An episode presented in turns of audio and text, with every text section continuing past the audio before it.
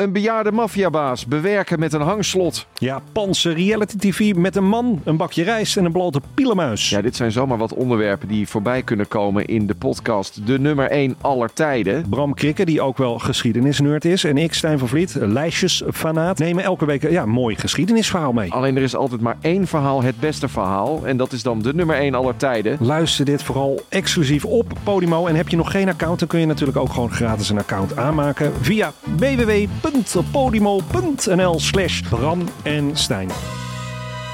Dit programma wordt mede mogelijk gemaakt door Toto.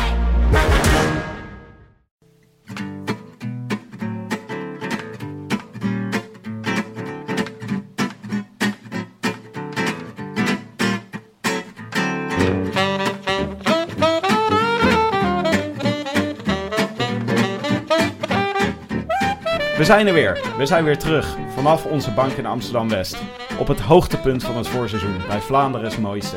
Het is zondag 2 april 2017 en dit is de Rode Lantaarn. De wielerpodcast van Het is Koers.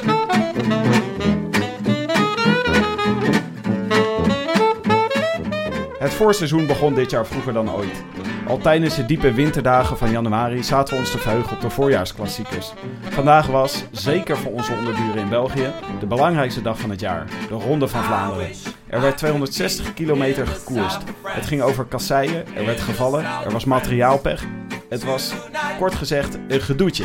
En uit de pijnhopen kwam een glansrijke winnaar tevoorschijn. Wat zat hij prachtig op zijn fiets vandaag? Philippe Gilbert. Ladies and gentlemen, Philippe Gilbert, the winner of the Ronde van Vlaanderen 2017, and in some style.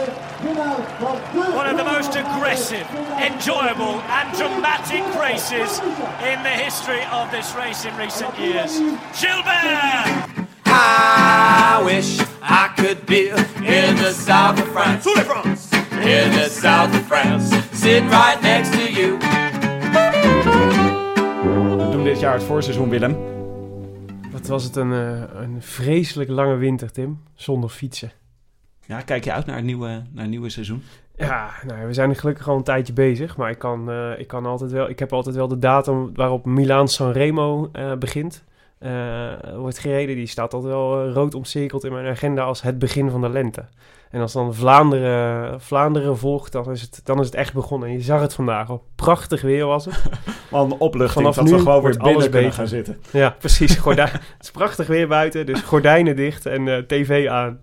Ik ben toch, eh, ja, ik ben, eh, ik hou altijd zo van het voorseizoen, omdat dan de lente eraan komt. Maar ik ben toch meer van de etappekoers hoor, Willem. Uiteindelijk. Als ik er eentje moet meenemen naar een onbewoond eiland, dan zou ik de etappekoersen meenemen. Jij? Jij, jij ziet alweer uit naar de Tour de France voor komend, eh, komende zomer. Ja, de Tour de France natuurlijk vanwege de Rode Lantaarn. Maar Ja. dit jaar ook de Giro. Ja, Met alle Nederlanders die daar eh, voor het klassement gaan. zeker iets om naar uit te kijken. Maar ik moet zeggen, ik, ben, eh, ik, hou, ik hou zielsveel van de klassiekers. Ik vind dat echt, de, de- zeker deze weken, dat je zo achter elkaar eerst de Ronde van Vlaanderen krijgt. En dan Parijs-Roubaix en dan de Amstel Gold Race en dan nog luik bastenaken luik als toetje. Het is echt, het is echt smullen. Echt smullen. Ik kan Wat er is- echt heel gelukkig van worden. Ik denk, ehm, ik, ik vind de Amstel Gold Race stiekem de minste. Dat is wel Hmm. dat is wel niet heel chauvinistisch voor mij. Ehm, denk ik Parijs-Roubaix, toch? Wet. Ja, ik vind het heel mooi, die, nou ja, die kasseistroken. Zeker als, er, zeg maar, als het heel droog is en het is stoffig en zo. En dat, die finish in, het, in, het, eh, in, de, in de velodroom, die vind ik ook echt... Dat vind ik, word ik altijd echt zielsgelukkig van. Dus dat zijn, ik denk dat ik dat de allermooiste vind van allemaal. Maar het, is- het lijkt wel Die zou ik ook het liefst zelf willen winnen. maar dat is misschien een beetje Je laat. ook nog. Ja, precies. Ja, ik heb, krijg altijd de indruk dat het in blokken is verdeeld. Dan heb je de Vlaamse klassiekers. Echt voor de krachtpatsers en de klassiekerspecialisten. Ja. Maar dan krijg je ook nog zeg maar een beetje de soort van bergetappes. Ik bedoel, Luik, Bastenaken, Luik en Amstel Gold Race zijn iets meer voor de, voor de klimmers. Mhm. Voor de, voor, het zijn een ander soort renners die daar tevoorschijn komen. Ja. En ik vind dat toch... Ik hou wel meer van dat soort... Van, ik hou meer van de Amstel Gold Race Luik, Bastenaken, Luik renners... ja. dan van de renners van de Vlaamse klassiekers. Nou, dan moet de winnaar van vandaag je heel erg aangesproken hebben, Tim. Ja. Want dat is eigenlijk een Waalse, een Waalse, een Waalse Ja. renner. Ja. Ook eentje die het Prachtig. altijd vanuit zeg altijd heel goed deed in de Waalse klassiekers. Hij is ook een soort van... Hij ziet er niet eens zo ongelooflijk... eh, eh, Gilbert hebben we het over. Ja. Hij ziet er niet eens uit als zo'n enorme krachtpatser. Hij, ziet er, hij draait best wel mooi rond en Ja. hij zit op zijn fiets. En, Ja. ja. Ja, hij is wel, volgens mij is hij wel slanker geworden hoor, in de afgelopen jaren. Ik kan me herinneren dat hij wat meer, dat hij meer eh, gebufft was als meer een sprinter, zeg maar. Maar hij- ja, hij is als, eh, hij, bedoel, hij trok even zijn shirtje uit aan het einde van de koers. Ik dacht, dat is wel echt een eh, godvergeten mooi sportlijf heeft die man. Oké, maar voordat we daarover praten. Voordat we wegzwijmelen bij, de, bij het mooie wielerlijf van Philippe Gilbert. Zo meteen meer eh, Hij begon over soft erotische reflectie op het lichaam van Philippe Gilbert. Helemaal aan het begin van zijn carrière was het best wel een beetje, een, eh, beetje zo'n... eh, een beetje ordinair mannetje. Had ze van die geblondeerde stekels en zo. Ik dacht Ja. echt... En zo'n, zo'n heel vies oorbelletje had hij altijd in. Het was Ja. altijd, ik was, dan was, het was echt een waal destijds. Maar het is echt een, het is een wereldburger geworden. Ja, waar we Woont ook in Monaco en zo. Ja, maar dat doen ze allemaal. Ze wonen tussen aanhalingstekens in maar Monaco. ook, in zijn, ook mentaal is het een wereldburger geworden, Philippe. Tom Dus- Bonen, die de soort tegenovergestelde van Philippe Gilbert is. Want die draagt van die, van die zijde sjaaltjes en zo. Buiten, buiten de koers. Ja. Die, eh, die, woonde in, eh, die woonde ook in Monaco heel lang. Maar eh, die bracht te veel tijd door in België. Van de, vond de Belgische Belastingdienst. Toen moest hij ineens heel veel Moest hij belasting alsnog terugbetalen. betalen. Ja. God, arme Tom. Maar eh, nog even over, eh, over eh, de winter. Ik praat zo graag over de winter en de herfst, Willem. Ja, ik merk het. We hebben niet stilgezeten. Want wij gingen- jij vooral niet. Ja, nee, dat, ja, ik zou, ik zou het zo zelf willen zeggen. Maar inderdaad, ja. Vertel, Tim. Nou, wij zaten na de Tour de France zaten wij op het terras te evalueren met een natje. Nou, vooral, eh, vooral te vieren dat het erop zat, toch? De Ja. drie weken. Ja, Ja, daarna hebben we elkaar niet meer gebeld nee, tot, eh, tot, tot januari. Ja. en toen dachten we, ja, we moeten wel even zorgen dat... eh, we vonden het heel erg leuk, eh, de Rode Lantaarn. En we dachten, nou, dat gaan we, gaan we anders aanpakken. Dus toen zijn we een podcastnetwerkje begonnen. We, we, jij hè? Ik ben een podcastnetwerkje begonnen. Ja. Ja, je neemt er wel heel erg afstand van. nu. Ja, we strikken een ander vanaf. Eerst zien of het een succes wordt. En toen werd, eh, toen werd Dag en Nacht Media geboren. En eh, daar zijn we nu. Dus we zitten hier met gloednieuwe apparatuur. Ja. In eh, een studio waar we eigenlijk vorig jaar ook zaten. ja. toch, toch voelt het indrukwekkend. Maar wa- wat, wat is het precies, Dag en Nacht Media? Wat ga je doen behalve eh, deze podcast uitgeven? Nou, we gaan met een paar podcasts samenwerken. Eigenlijk gewoon om podcasts beter te maken. Maar we willen ook heel graag dat er mensen op eh, regenachtige nachten... midden in de nacht bij ons aankloppen met een briljant idee. En dat wij dan alles voorhanden hebben om daar een, fan- een fantastische podcast van te maken. Oké. Dus mogen mensen je mailen als ze ideeën hebben voor een goede podcast? Ja, zeker. Leuk. Zeker luisteraars van de Rode Lantaarn. Daar staan we En altijd, daar staan de eh, deuren voor open. Tim at dagennachtmedia.nl Nee, dag en nacht.media. Tim at dag en. Jezus, wat ingewikkeld. Hoezo? Dat is toch prachtig? Tim at Ja. Dag en nacht. Probeer te voorkomen dat je veel mail krijgt, Tim. Ja, Want eh, mensen zijn natuurlijk echt razend enthousiast over dit hele verhaal. Dankjewel eh, Willem. Wat heb jij eigenlijk gedaan deze winter? Ehm, ik, heb, eh, ik heb opgerold op de bank onder een dekentje gezeten en, en geprobeerd om de tijd te doden met het kijken van veldrijden. De super prestige in uh, Sint-Michels-Gestel. Ja, is dat wat jij de winter doet? Veldrijden Vind ik kijken? wel heel leuk, ja, veldrijden. Ja, dus kan ik zeer, kan ik zeer waarderen. En het is wel echt een surrogaat voor, eh, voor wegwielrennen, moet ik zeggen. Dus het is echt, ik, doe, ik kijk het omdat, omdat er geen wegwielrennen is. Dus op het moment dat er dan zeg maar de, de eerste Tour Down Under of de Ronde van Oman weer is, dan, dan, wil, ik, eh, dan wil ik weer weg uit de modder. Jij zet Onmiddellijk. weg voor de, voor, de, voor de Tour van de Omaans heb je weg van het veld, eh, veldrijden. Ja, Ja. ja, ik, ja, ik vind wel, ik, het is wel echt leuk. En het is zeker, ik vind het ook leuk nu. eh, is- we hebben natuurlijk Mathieu van der Poel, hè? Die, die Ja. is, dat is natuurlijk leuk om naar te kijken. Gewoon een Nederlandse jongen die het echt super goed doet. Maar ehm, eh, ja, en, en, eh, en eh, ik kijk in ieder geval geen schaatsen. Dus kan, heb ik echt een broertje dood aan inmiddels. Heb je een broertje dood aan schaatsen? Ja, letterlijk. Je nou een broertje dood hebben aan schaatsen? Letterlijk een broertje dood aan de schaatsen. Dat is heel hard gevallen. Nee, nee ik... ehm, Een nee, ik vind gewoon... Ik vroeger keek ik dat heel graag schaatsen. Maar ik vind het zo, zo belachelijk saai geworden inmiddels. Ik, Ja. ik kan er niks meer mee. Dus nee, nee veldrijden en, eh, en eh, Netflix. Tim, Netflix. Ken je Ja. dat? Nee, ik wilde zeggen, ik ben inderdaad ook een beetje afgehaakt met schaatsen. Vroeger was schaatsfans hielden vaak ook van wielrennen. klopt, en andersom. Ja. Maar ik ken weinig mensen meer die echt gepassioneerd voor schaatsen op de Ja. bank eh, zitten. Ja, ja, misschien. Ja, ja, dat is waar. Ik weet ook niet, ik weet niet zo goed waar het aan ligt, want het is toch, het is toch gewoon nog steeds hetzelfde als dat het, eh, dat, dat het Ja. 20 jaar geleden was. Ze rijden nog steeds 10 kilometer en zo. Ja. Ja, nou goed. Maar misschien is dat wel het probleem. Terug naar de koers, Tim. Ja. En zoals eh, goed gebruik bij de Rode Lantaarn... kan een goede wielerkoers natuurlijk niet zonder een goed natje. Een natje. Ja, jij kwam aan met een biertje. Toen zei je, Tim, ik heb iets heel speciaals meegenomen. En toen zei je, we moeten ze wel vandaag opdrinken. Het is bijna niet meer goed. De houdbaarheid is, eh, is nakende. Nee, eh, klopt, ja. Ik heb een, eh, een zondagbiertje heb ik meegenomen. Dat is een bier wat speciaal gebrouwen is... ter gelegenheid van het 800-jarig jubileum van Dominicanen. En de Dominicanen is een kloosterorde, dus het is een kloosterbiertje.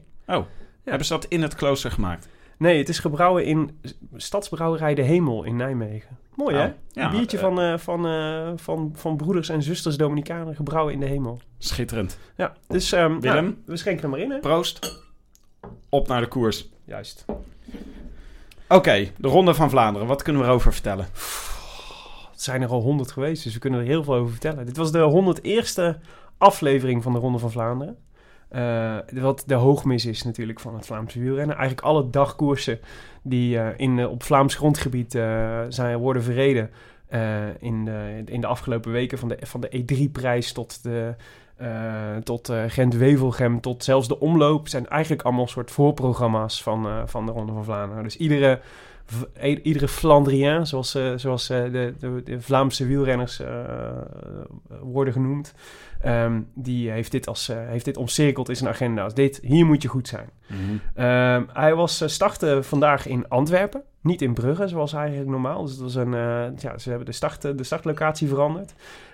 En eh, de muur van Gerardsbergen was terug. En de muur van Gerardsbergen is, een, eh, is, ja, is een, eigenlijk een klassieke scherprechter in, eh, in, de- in de ronde geweest altijd. Is de muur, hè, Willem? Het Ja, is... Iedereen was ook heel boos dat hij, dat hij eruit gehaald werd. Dus het, was eigenlijk, het is eigenlijk een soort rechtzetten van een oude, van een grove fout. Maar het is Ja. ook echt een soort muur. Je moet, het is echt Ja. alsof je via de buitenkant van je huis naar je slaapkamer moet fietsen. ja, precies.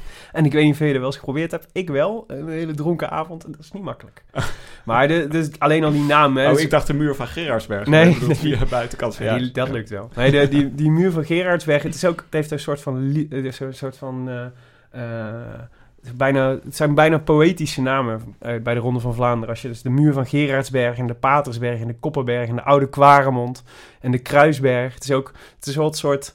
Dat, dat ritme wat in die koers zit is ook prachtig. Dat je van, de, e- van het ene monument naar het andere, naar het andere rijdt. Dus ze hebben ook al die bergen hebben ook allemaal hun eigen, eh, eigen geschiedenis. Dus dat is heel tof. Wist je dat op de Patersberg, dat daar, daar woonde gewoon een Belgische, daar woonde gewoon een Belgische boer. En die weg die was niet geasfalteerd. En toen in, ergens in 1986 of 1987 dacht hij... Ik zou het super leuk vinden als de Ronde van Vlaanderen hier voorbij komt. Toen heeft hij kinderkopjes neergelegd. Kasseien, zodat er een kasseienstrook langs de boerderij ging. Wat een goed idee. En nou gingen ze er drie keer overheen vandaag. Misschien moeten we dat hier ook doen, Tim. Dan eh maken we Ja. ook nog kans. Ka- Ja, het lijkt er wel een soort van op hier buiten. Maar de, dus, dus de, de Ronde van Vlaanderen is dus een van de, laatste, van de vijf grote monumenten van het klassieke wielrennen. Dus eh, we beginnen het elk voorjaar met de Milaan-San Remo, dan eh, de Ronde van Vlaanderen, Parijs-Roubaix, Amstel Gold Race, Luik, Bastenaken, Luik. 260 kilometer, dus echt een teringeind fietsen. Het zeg maar, dus echt, echt eh, de, de 200 kilometer grens is altijd legendarisch voor wielrenners. Dus je hebt zeg maar wielrenners die heel goed zijn, maar die, nooit, die niet, eigenlijk niet een koers van langer dan 200 kilometer aankunnen. En meestal zeg maar de, de, de koersen die voor boven de 200 kilometer zijn, daar moet je echt al inhoud voor hebben. Dus het zijn vaak de wat oudere renners die dan, eh, die dan goed worden. Dus je wordt, bent meestal, eh, kom je geen eh, 18-jarige winnaar van de Ronde van Vlaanderen tegen. Daar zijn ze nog te licht voor. Er zijn ook beroemde, beroemde wielrenners die dat, die lange etappes niet, niet, niet trekken, toch? Ja. Ik, ik, het staat me erg bij wie dat waren, maar ik weet niet meer wie. Weet jij nog wie? Geen idee. Laten we het de luisteraars vragen. Ja. Een kijkersvraag. Eh, de laatste Vlaamse winnaar was Tom Bonen. Die vandaag zijn laatste, ook zijn laatste ronde van Vlaanderen reed. Eh, weet je nog wanneer die won? Eh, was hij niet in 2012? 2012, heel goed. Weet je ook nog wie de laatste Nederlandse winnaar was? Adrie van der Poel? Adrie van der Poel. Ja. Ja. Wat zal het zijn? 84 of zo? 85? Weet niet. 18, Ik 1885. weet niet, toen was ik vijf of zes, man. Dat is echt dat is veel te lang geleden. Ja. Ja, Terpstra was er, eh, was er eh, twee jaar geleden dichtbij. Hè? Toen verloor hij de sprint van Christophe. Wat, Ja. eh, wat eh, natuurlijk niet zo heel verrassend is, omdat Christophe een supergoeie sprinter was. Maar die was, ja, die was heel dichtbij. En volgens mij vorig jaar was de beste Nederlander was, eh, Dylan van Baarle. Die werd zesde. Ah ja. En vandaag derde. Weer Nicky Terpstra. Oh ja. eh, Ja, Van Baarle werd vierde. Ja. Oh ja, ja, precies. Dus die deed het beter dan vorig jaar. Maar niet, hij werd niet eh, de beste Nederlander. Geklopt door En, Terpstra. eh, nog jong hè, Dylan van Baarle.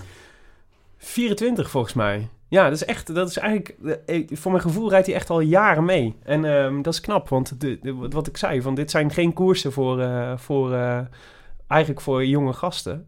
En eh, dit is dus, dit is de, vorig jaar zesde en nu vierde. Dat belooft echt heel wat. Dus als die, eh, die jongen gaat alleen maar beter worden in de komende jaren. Dus als ik, ehm, nou ja, Ter- Terpstra blijft ook nog wel een jaar of twee jaar goed, denk ik. En, eh, maar Van Baarle zou ik ook vast opschrijven voor, Twee- voor de komende 2000 jaren. 2019. Dus er ligt een oranje perspectief. Ja. Ja, voor de komende jaren. Oké, even vanaf het begin van de etappe. We gaan er even doorheen lopen, zoals altijd. Ja, ik heb om eh, half tien zet ik de televisie aan.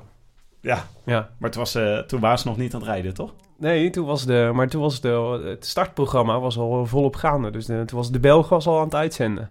Ja. Die eh, hadden een soort, eh, die doen dan interviewtjes op de startpodia en zo met alle favorieten. En dan gaan ze, elke favoriet wordt uit en na besproken. Met hoe zijn hele voorseizoen is geweest en hoe dat, hoe dat vandaag tot uitdrukking gaat komen. En eh, ja, dat is echt, dat is heel erg leuk. Daar krijg je er Ja. heel veel zin in. Zijn het, wel- zat er een leuke, zat er, wie is er leuk om te interviewen voor de wedstrijd?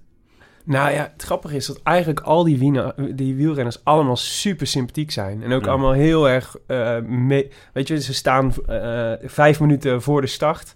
En ze, en ze, die ze geven gewoon, die zijn gewoon super ontspannen interviews te geven. Ja. En eh, moet je voorstellen dat je voor Ajax Feyenoord vijf minuten van tevoren Botteguin nog, eh, nog even drie vragen wil stellen. Ik geloof niet dat je dat lukt.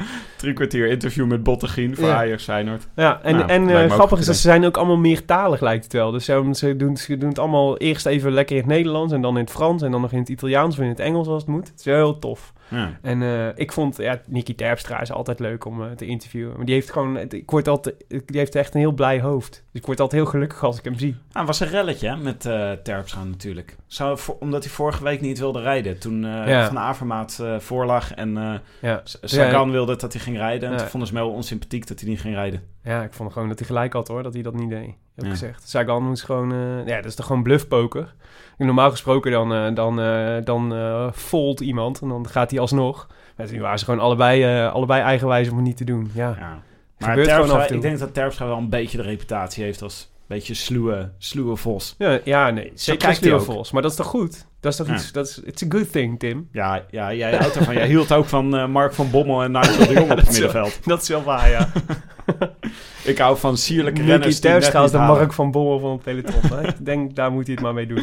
Eh, de eerste 150 kilometer, ik haakte eerlijk gezegd pas in om een uur of half twee ben ik begonnen met kijken. Ja, En toen heb ik eerst wel een hele tijd zitten kijken naar een klassieke Tour de, vlakke Tour de France etappe. Met, ja een, je was eh, weer helemaal terug in de eerste week van de Tour. ja. met een kopgroepje voorop waarvan je, waar je eigenlijk niemand er echt van kent. Nou, hebben ze allemaal gegoogeld, En toch? eh, we hebben ze allemaal gegoogeld. Maar ik zat gewoon heel lang te kijken naar een peloton dat zich gewoon een beetje aan het organiseren was en niet echt hard reed. Ja, nou, ze, het gekke was, ze reden wel hard, alleen, eh, alleen eh, er gebeurde niet zoveel.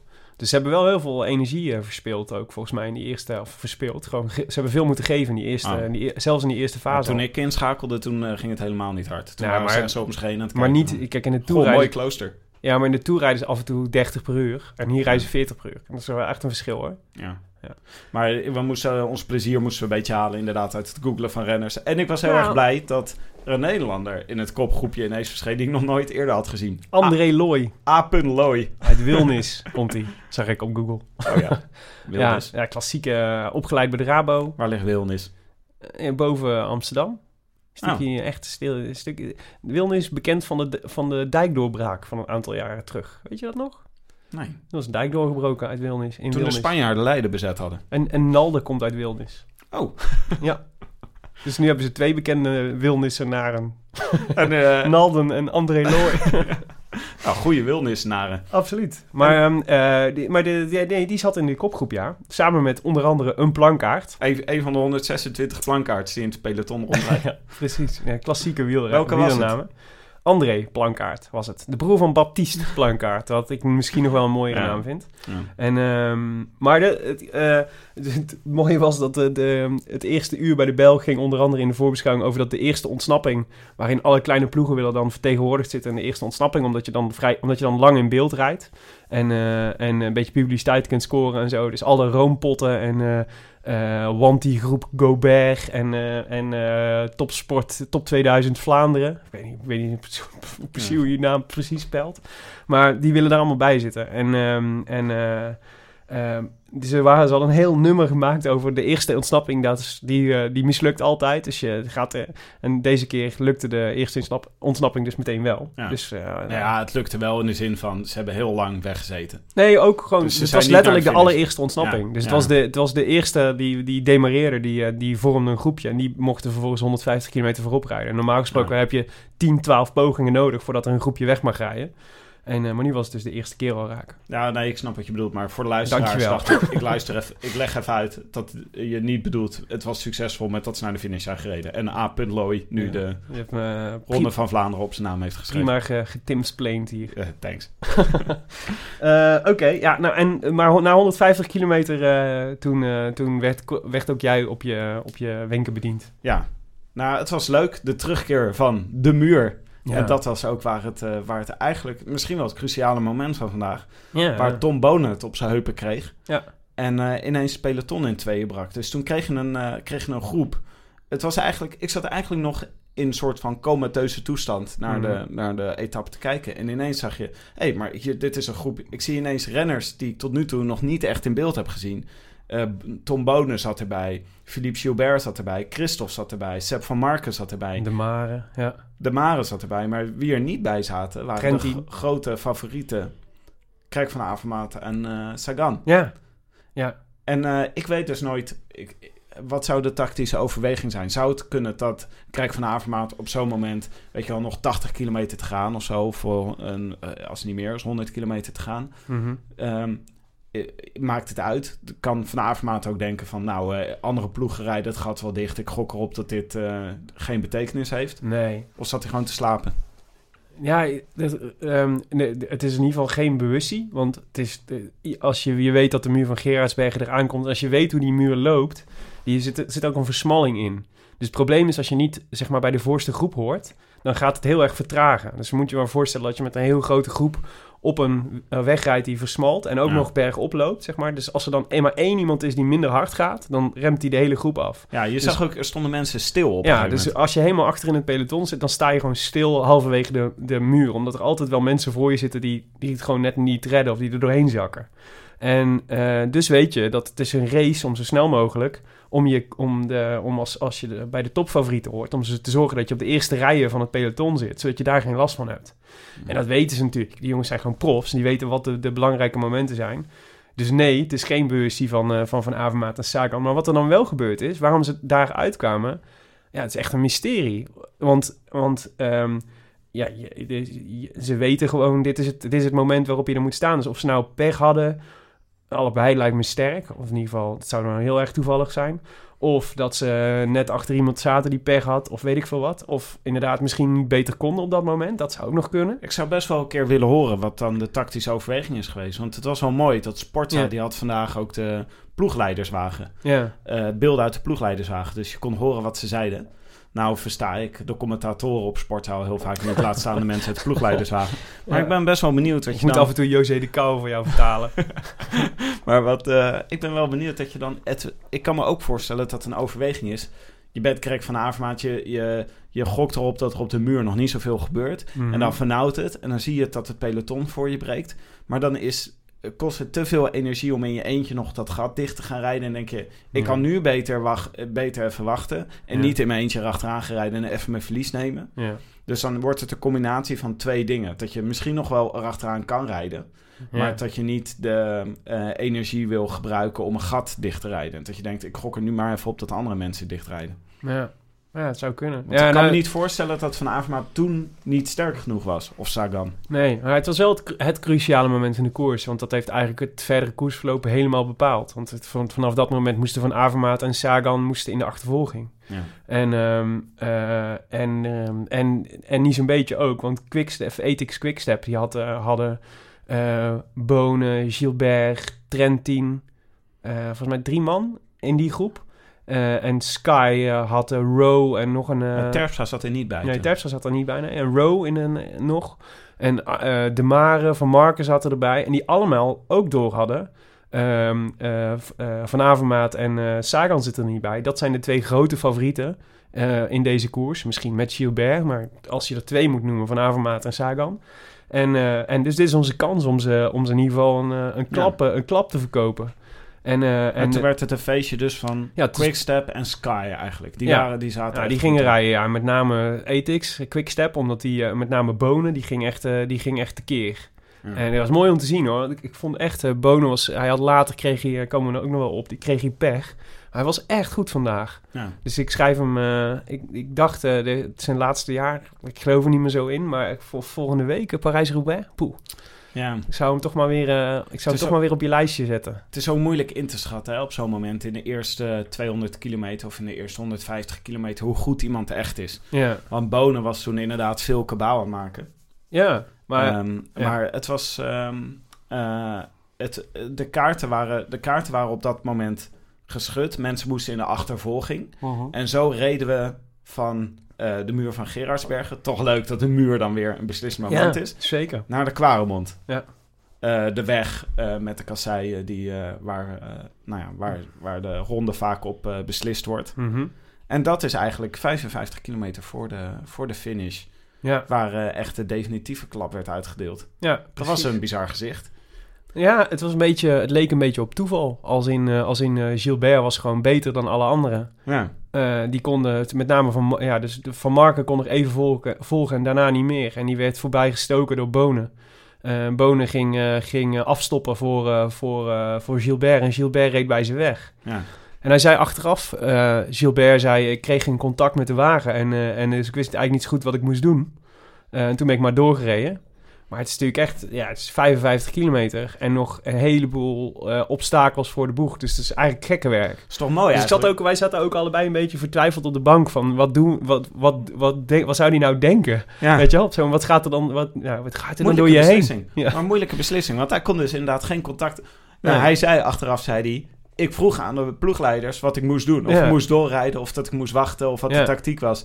Maar niemand reageerde. Ja. Dus ik weet niet of de verbinding was weggevallen... of dat gewoon ze net aan een donut bezig waren... en Nou, geen tijd hadden om te reageren. Nee, ze Maar misschien in de twijfelden ze wel ook wel even. Nee, ze zeiden in de uitzending dat volgens mij is dat dus die dat is het dat is wel het, grappige. Dus ze hebben altijd radiocommunicatie met die eh, met die wagens. Maar die worden iedere keer bij die bergen worden, ze- worden de wagens iedere keer omgeleid, omdat die daar niet overheen kunnen. Oh ja. En eh, Smalle stroken met kasseien, ja. dus die passen er niet dus dan is de afstand te groot en dan valt de verbinding vaak weg. Dus juist op dat soort momenten hebben ze dan weer geen radiocommunicatie of af en toe. Ja. Dus ehm, dat zal misschien het moment zijn geweest. Maar, Maar je, je zag het niet aan Gilbert, want hij had een hele vastberaden blik. Hij keek niet achterom, het was gewoon vooruit. Bleef vrij stil zitten op zijn fiets ja, en reed Gewoon een schitterende renner is het, hè, als je hem Ja. zo, zo bezig ziet. Ze hadden een paar van die longshots, weet je wel, dat zo'n vaste camera hem in beeld nam op dat hij eh, 300 meter of 400 meter weg was of zo. Dat je zo in beeld, zag. helemaal doodstil zit hij op Ja. zijn fiets. Als een tijdrijder ging hij... Hij ging Ja. ook heel snel, ging die, legde hij zijn armen op het stuur, alsof hij aan tijdrijden Ja, was. ja,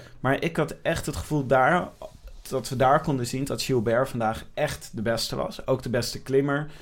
En eh, daarna gebeurde, er gebeurde na dit moment van alles, waar we het zo meteen over gaan hebben. Mhm. Maar ik heb wel het gevoel dat we daar zagen dat Gilbert gewoon echt beter was. En dat hij niet alleen maar te maken heeft gehad met geluk of ehm, eh, andere ploegen die gefaald hebben. Mhm. Maar Gilbert die echt gewoon Nee, hij was gewoon ontzettend knijtergoed. goed Ja, natuurlijk. Maar ook...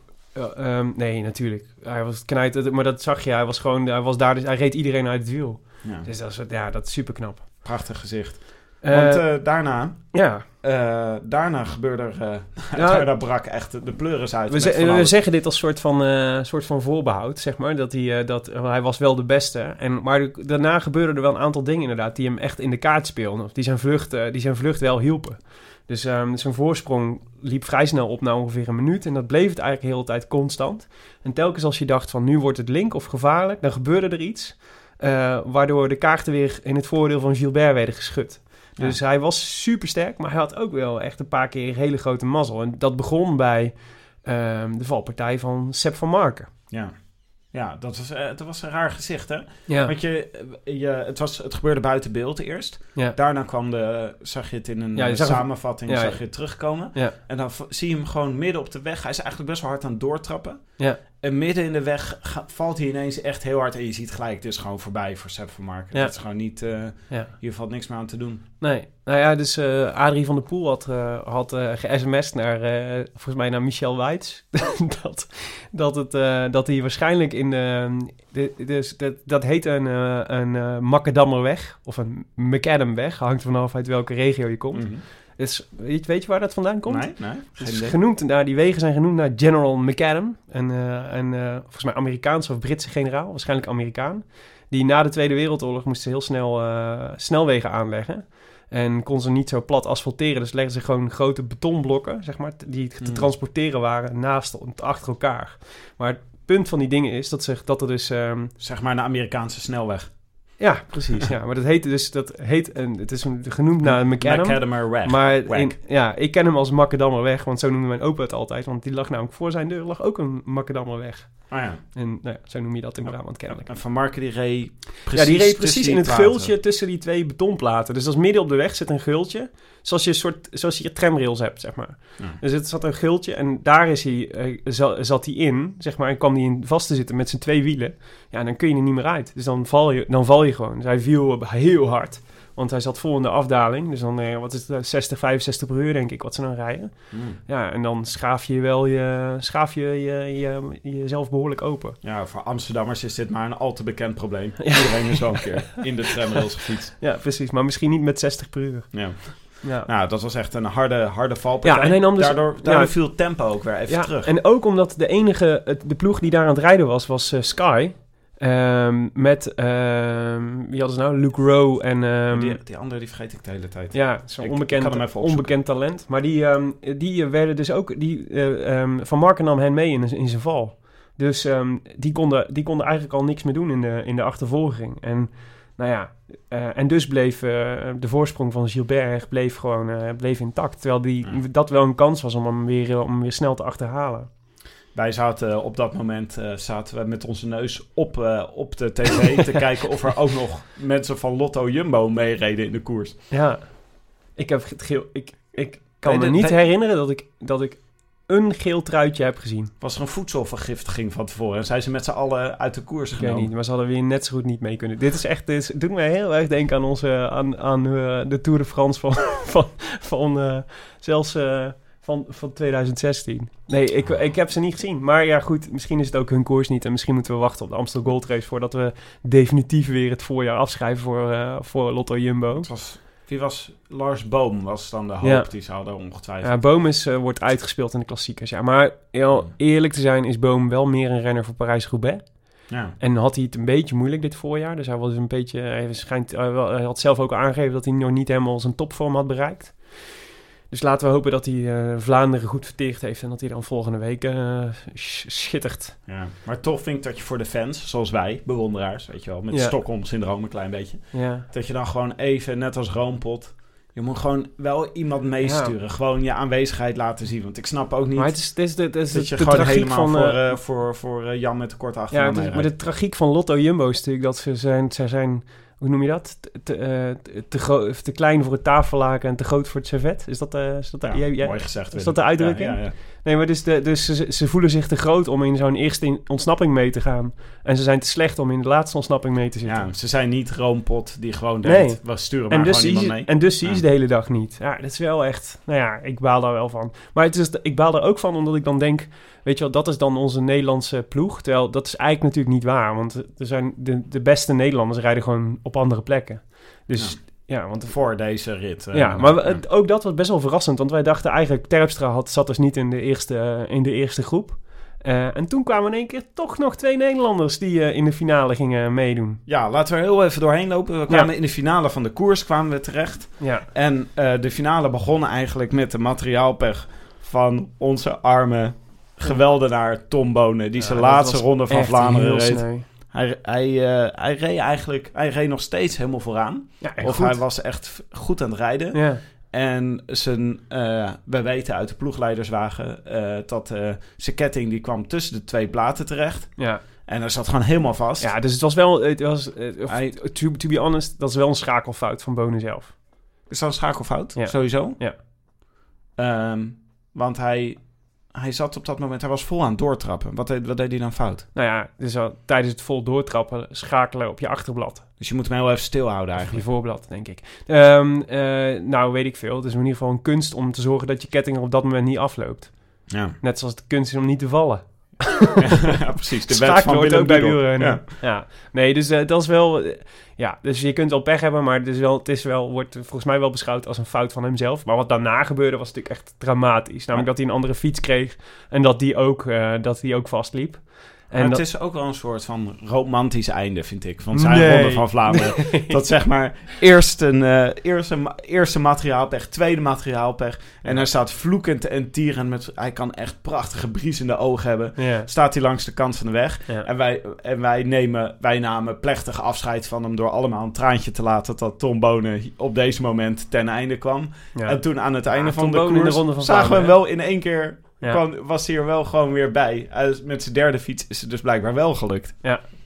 Ja, ik vond, het, ik vond het heel jammer, want ik denk dat hij, ehm, dat hij echt voor de ereplaats had kunnen gaan. Hij was echt sterk genoeg. En dat was, ik had dat toch wel echt prachtig gevonden als, de, als Bonen drievoudig winnaar van de Ronde van Vlaanderen, dat hij dan eh, Ja, dat hij maar- nog gewoon een ereplaats eruit is. Ja, maar hij was... Ja, nee, plaat. Maar hij was niet... Ik bedoel, Gilbert zat nog steeds Nee, ik denk niet dat hij had... voorop. Ja, en hij reed ook voor Gilbert, hè? Ja, Dus hij was ook gewoon... eh, hij was, eh, het heel groot deel van de koers heeft hij geknecht voor Gilbert. Dus die ja. eerste ontsnapping, dat, dat, dat werd door Bonen opgezet om Gilbert in een instelling te brengen. Ik heb een soort... ik hou er echt van als van die renners... die je eigenlijk al in je hoofd hebt opgegeven... ineens er achter in beeld Mhm. verschijnen. Dat je- dat je denkt... Oh, daar is hij. Dan hoor ik ook gelijk muziek, muziek van die A-team hoor ik. Dan zie ik hem ineens weer verschijnen. Ja. Bij wie had je dat nu? Bij Bonen. Oh, oh. Ja, dat hadden het over Tom Bonen. Maar ehm, het gedoe was nog niet voorbij. We hadden dus de valpartij van Sepp van Marken, materiaalpech van Bonen. En toen kreeg je de drie, nou, drie kanonnen die echt bij elkaar zaten. Ja, De favoriet van eh José en Michel ja was eindelijk, eh, eindelijk, eindelijk een Oliver groepje... Nase Oliver Nase, ja. van En- Avermaat en Sagan, die met z'n drie in de achtervolging gingen. Precies, waar aanvankelijk ook eh, Dylan van Baarle nog bij, nog bij zat. Maar die moest lossen. En, ehm, eh, maar wat gebeurde er? Ja, wat gebeurde er? Het was heel raar. We weten nog Ja, steeds niet, want we hebben Sagan nog niet Nou- horen, horen praten. Maar Nee, maar als je naar de beelden kijkt, dan is volgens mij is het wel duidelijk wat er gebeurt. Namelijk, Sagan rijdt gewoon het hek in. Ja, En eh, ze, ze rijden daar zo op het, op het soort, zeg maar, weer zo'n eh, weer zo'n kasseistrook. En daar staan dan van die hekken naast. En je hebt dan één zo'n randje, zo'n rioolrandje, weet je, waar het water langs wordt afgevoerd. Waar ze allemaal in willen rijden, omdat je dan niet over de kasseien rijdt en gewoon op, op vlak rijdt. Maar dat betekent dat je dus net naast die hekken rijdt. En dat, dat vereist enorme stuurmanskunst. Nou, wie stuurmanskunst zegt, zegt Peter Sagan. ja. Alleen zelfs Sagan gaat wel eens de fout in. En eh, raakte, denk ik, waarschijnlijk een hek. ja. eh, viel en trok eh, Van Avermaat en Nase met zich mee. En Van Avermaat kon snel weer op de fiets stappen. Maar de fiets van, fietsen van Sagan en van Nase waren stuk. Ja. Ehm, en die moesten dus, eh, ja, die hadden pech. Maar het is, het is ook heel hoog spel natuurlijk, hè, wat ze spelen. Dat ze dan zo helemaal aan de zijkant Ja. gaan rijden. En ook al kan Sagan fantastisch sturen... Mhm. ehm, is er nog altijd iemand uit het publiek die even... Een, n- net te laatste hand terugtrekt voor Ja. een foto. Ja, dat is of. Dat, maakt voor, dat maakt uiteindelijk niet uit. Want je, bent, je, je, je verhoogt gewoon zeg maar, het risico Ja. dat er iets gebeurt. Nee, je kunt beter in het midden rijden. Ja, zwaar. Ja, Ja. dat klopt. Dus dat, dat doet hij zelf. En het is extra zuur natuurlijk voor Van Avermaat en Naast, want die reden erachter en die, die werden meegesleurd in niveau. Ja. Maar wel mooi voor Van Baarle, want die lag plots tweede Ja. in de koers. Toen kregen we een groepje ineens... Nou, er gebeurde, was, de rook was we trokken op van wat Ja. er allemaal gebeurd was. Ja. En Van Avermaat Gilbert leek rustig naar de finish eh, te kunnen rijden. ja. En Ja. het achtervolgende groepje bestond ineens uit Greg van Avermaat, Dylan van eh Baarle-Nassau en, en Nicky Terpstra. Ja, en ja, dus, dus nog e- even terug op eh, die groep was natuurlijk super interessant, omdat dat eigenlijk weer de groep was waarvan je, zou, waarvan je dacht, als naast Sagan en Van Avermaat samen gaan werken, en je ziet dat, dat eh, Gilbert eh, op een minuut rijdt, dat, is nog wel, dat was nog wel dicht te rijden. Ja. Ze zaten toen wat, 30 kilometer voor de finish of zo? Ja. was echt nog wel, dat was echt nog wel, had echt nog wel spannend geworden. Had nou echt nog wel gekund. Eh, maar weer had Gilbert de mazzel dat er achter hem, op het moment dat het leek, nu gaat de, nu gaat de, de achtervolging echt beginnen. En nu komt hij echt onder druk te staan, dat er weer iets gebeurde, een incident, weer een incident gebeurde in de koers. Waardoor hij weer even opgelucht kon ademhalen en zijn voorsprong gewoon een minuut bleef. Nou ja, iemand, ik zag iemand twitteren die zei... Van Avermaat, die, lag, eh, die heeft 30 seconden verloren met die crash. En dat is precies de 30 seconden Ja, die hij uiteindelijk niet goed kon maken op ehm, Gilbert. ja. En je weet dat natuurlijk nooit, want Gilbert die rijdt op een andere manier als iemand vlak achter hem zit Ja, dan natuurlijk. als er nog een gat tussen zit. Ja. Maar ik, het was wel opvallend. het is een dat- mooi gedachte-experiment, Tim. Thanks. Ja, dat maar je zag, eh, je zag wel, nou ja, het is wel. Ik, ik weet niet zo goed wat er anders gebeurd was. Maar je zag wel dat Gilbert die ging steeds scheef op zijn fiets zitten in die laatste 30 Het kilometer. is gewoon En die- kapot natuurlijk. Die was, die was echt gebroken. En ik vond Ja. dat eigenlijk dat eh, Van Avermaat, die, eh, die straalde nog wel kracht uit in de laatste kilometer. Ja, ja. Ik denk, ja, precies. Die was ik, ook, je zag ook in... eh, Dus hij van Avermaat won, dus Gilbert won. Kunnen we nu wel verklappen.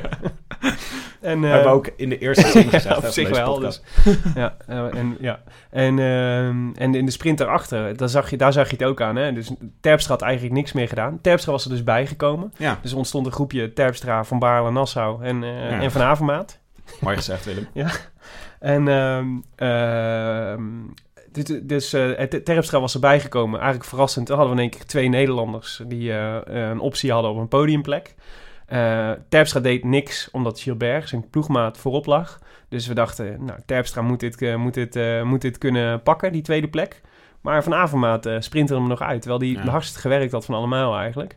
En ja, dat zegt wel iets over zijn vorm. Dat je na 260 kilometer vol pech en ongemak en gedoe... dat je dan degene bent die in, de laatste 20 kilometer echt de sterkste indruk maakt nog. En, en dus inderdaad dat ook nog bewijst door gewoon even de sprint te winnen. Ja. Weliswaar voor de tweede plaats, maar toch. Ja, nee, maar het was indrukwekkend. Zeker ook. Ik kan me ook voorstellen dat als je gevallen bent, dat er ook een heel groot gedeelte schrik in je benen zit. Ja, Van wat er gebeurd is. En dat dat ook, daar moet je ook van herstellen. ja. Ja dat zou kunnen. Hij, was ook, eh, hij had ook een, eh, zijn, zijn broek was ook stuk, hè. Dus hij was ook hard gevallen volgens mij. Dat is een wondje. Prachtige, prachtige finish werd het uiteindelijk. Want je zag ze zo, nou, het is sowieso een mooi plaatje, de weg waar, Ja. ze, waar ze op finishen. En dan de zon kwam, kwam van achter, dus het was echt een beetje al eh, eh, geel, oranje Ja. avondlicht.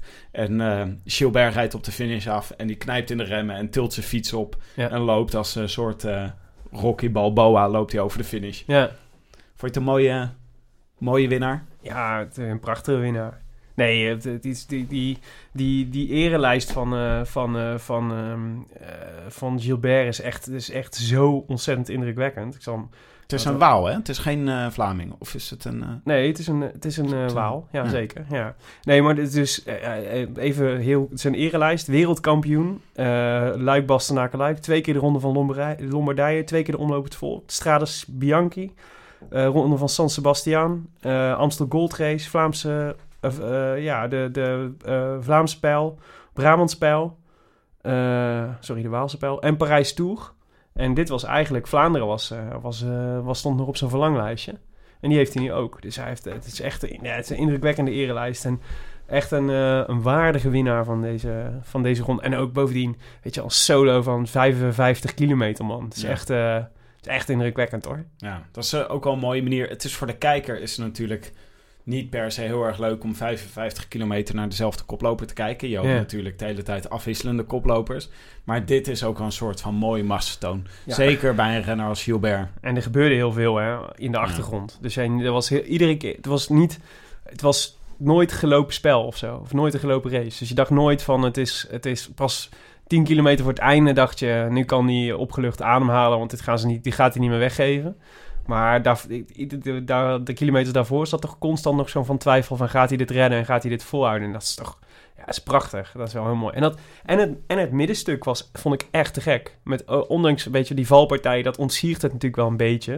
Maar het is ook wel weer, het hoort ook wel weer bij het verhaal van zo'n wedstrijd. Ehm, hij zei, achteraf zei hij... Ik, dit is waar ik van droomde aan het begin van mijn wielercarrière. Om de vijf monumenten te winnen. Ja, Hij heeft er nu drie van de vijf gewonnen. Ja. Dus dat, wat betekent dat hij volgens mij nog Milaan Sanremo en Parijs-Roubaix moet winnen. ja. Maar eh, de kans is denk ik niet zo heel groot dat hij die eh Parij- eh, Milaan Sanremo is bijna altijd sprint, toch? ja En- dit jaar toevallig niet, hè? Ja, Kwiatkowski. Ja. maar dat is een uitzondering. dat is een uitzondering. En da- daar, ja, nee, de, die kans achter niet zo groot. Nee, dat is, dat is niet zijn koers. moet je iets eh, moet je sterker voor zijn, toch? Moet je iets meer toch iets meer, eh, eh, hoe zeg je dat, kracht je moet vooral over kasseien kunnen dokkeren. Ja. En, en ik weet niet of dat, dat nou echt is. Olijfholsten en, en eh, Tom Bonen, die zijn daar beter in. Ja, ja, precies. En eh, ja, de Tom Bonen is daar echt een eh, echte expert. En Nicky Terpstra ook. En die heeft hem ook gewonnen natuurlijk, Parijs-Roubaix. Mhm. Dus daar zijn anderen die daar die, die specialiteit beter beheersen. Dus ik zie Gilbert niet zo snel Parijs-Roubaix Maar op winnen. zich lijken Nicky Terpstra en Gilbert, die lijken wel een beetje op elkaar qua Ja. postuur. Ja, maar dit, dat kasseirijden is echt een kunst. Dat is Hmm. echt, dat is echt, dat moet je echt... Dat, Een vaar- het meer vaardigheid dan iets Ja. lichamelijks. Je ziet bijvoorbeeld dat heel veel veldrijders bijvoorbeeld, die kunnen het supergoed. Omdat, omdat dit is ook, eh, dit, ja, dit- ja, je moet maar zoveel tijd, als je wel eens over de dam rijdt, zeg maar, dan Ja. met tempo, dan voel je al, als je, je moet een bepaalde ontspannenheid en, eh, en tempo aanhouden om dat, met een redelijk, eh, Ja. om dat redelijk prettig te doorstaan. Nou ja, de gemiddelde kasseistrook in Parijs-Roubaix is stukken slechter dan hoe de dam erbij ja ik, kan, er- ik kan het echt voor gemeten. Ik vind het verschrikkelijk. Maar ik ga wel kijken weer volgende week. Ik ook, uiteraard. Want eh, ja, ja, het is de, de, de- eigenlijk stiekem dus de mooiste voorjaarskoers die er bestaat, vind ik, Parijs-Roubaix. Nog heel even, de eind, eh, heel even een blik op de einduitslag Ja. eh, van, van Ja, laten we de administratie even doen. Ja, dus Gilbert wint. Van Avermaat wordt eh, tweede in de sprint met Terpstra en Van Baarle. Van Baarle, die, nou ja, is knap. Vorig jaar zesde, nu vierde. Het is echt, echt ja, volgend jaar tweede. Dan Ja. maar, volgens, dit, volgens deze Eenvoudig logica. sommetje. Christophe, die eh, ook oud-winnaar van Vlaanderen. Sacha Modelo, Degenkop, Pozzato. Op zijn oude dag had hij gewoon nog de top 10 van Vlaanderen. Het is echt... eh, ik denk dat als we over tien jaar deze podcast maken... dat, dat we het nog steeds over Pozzato hebben... die een ereplaats rijdt in, eh, in Vlaanderen. Die Modolo, Modelo, Ja, die is ook goed, hè? ja. Die reed vandaag echt hij wordt ook echt steeds beter. Ja, dat was, dat was ook zo'n jongen die... eh, echt een soort een sprinter van, van nature... maar die steeds beter wordt in die klassiekers. Dus Ja. die, gaan, eh, die gaan we nog wel een paar keer tegenkomen, denk ik. Degenkop, ja, eh Chavanel, Colbrelli. Ja, het is een mooie top 10. Ja. Twee Belgen bovenaan en dan twee Nederlanders. Mooie ronde van Vlaanderen, hoor, vond ik. Parijs-Roubaix graag andersom, zou ik zeggen. Wie, ehm, ehm, ja, één vraag nog aan jou. Volgende week zitten we in Parijs-Roubaix. Wie, eh, wie moeten we opschrijven als Ja. winnaar? Ik vind dat dus echt de allermoeilijkste van het jaar. Dat is gewoon zo'n zo'n totaal andere omstandigheden. Nibali. Oké, ik vraag Ja, me af dat Nibali überhaupt aan de start zal schrijven. Hij kan goed over kasseien rijden. Dat weet ik nog van de Tour-etappe. Dat, is toch, eh, dat is toch meer mijn terrein. ja, ehm, ik ga voor Nicky Terpstra. Ik denk dat hij hem eh, weer gaat winnen. Ik denk dat Bonen een, een, een glansrol gaat spelen. Maar dat hij, het niet, eh, dat hij het niet afmaakt. En dat Terpstra gebruik maakt van, eh, van de ruimte die er ontstaat. Uit als, eh, als Bonen, net, als Bonen het net niet redt. Mooi. Nou, de geschiedenis leert dat wij het nooit goed hebben.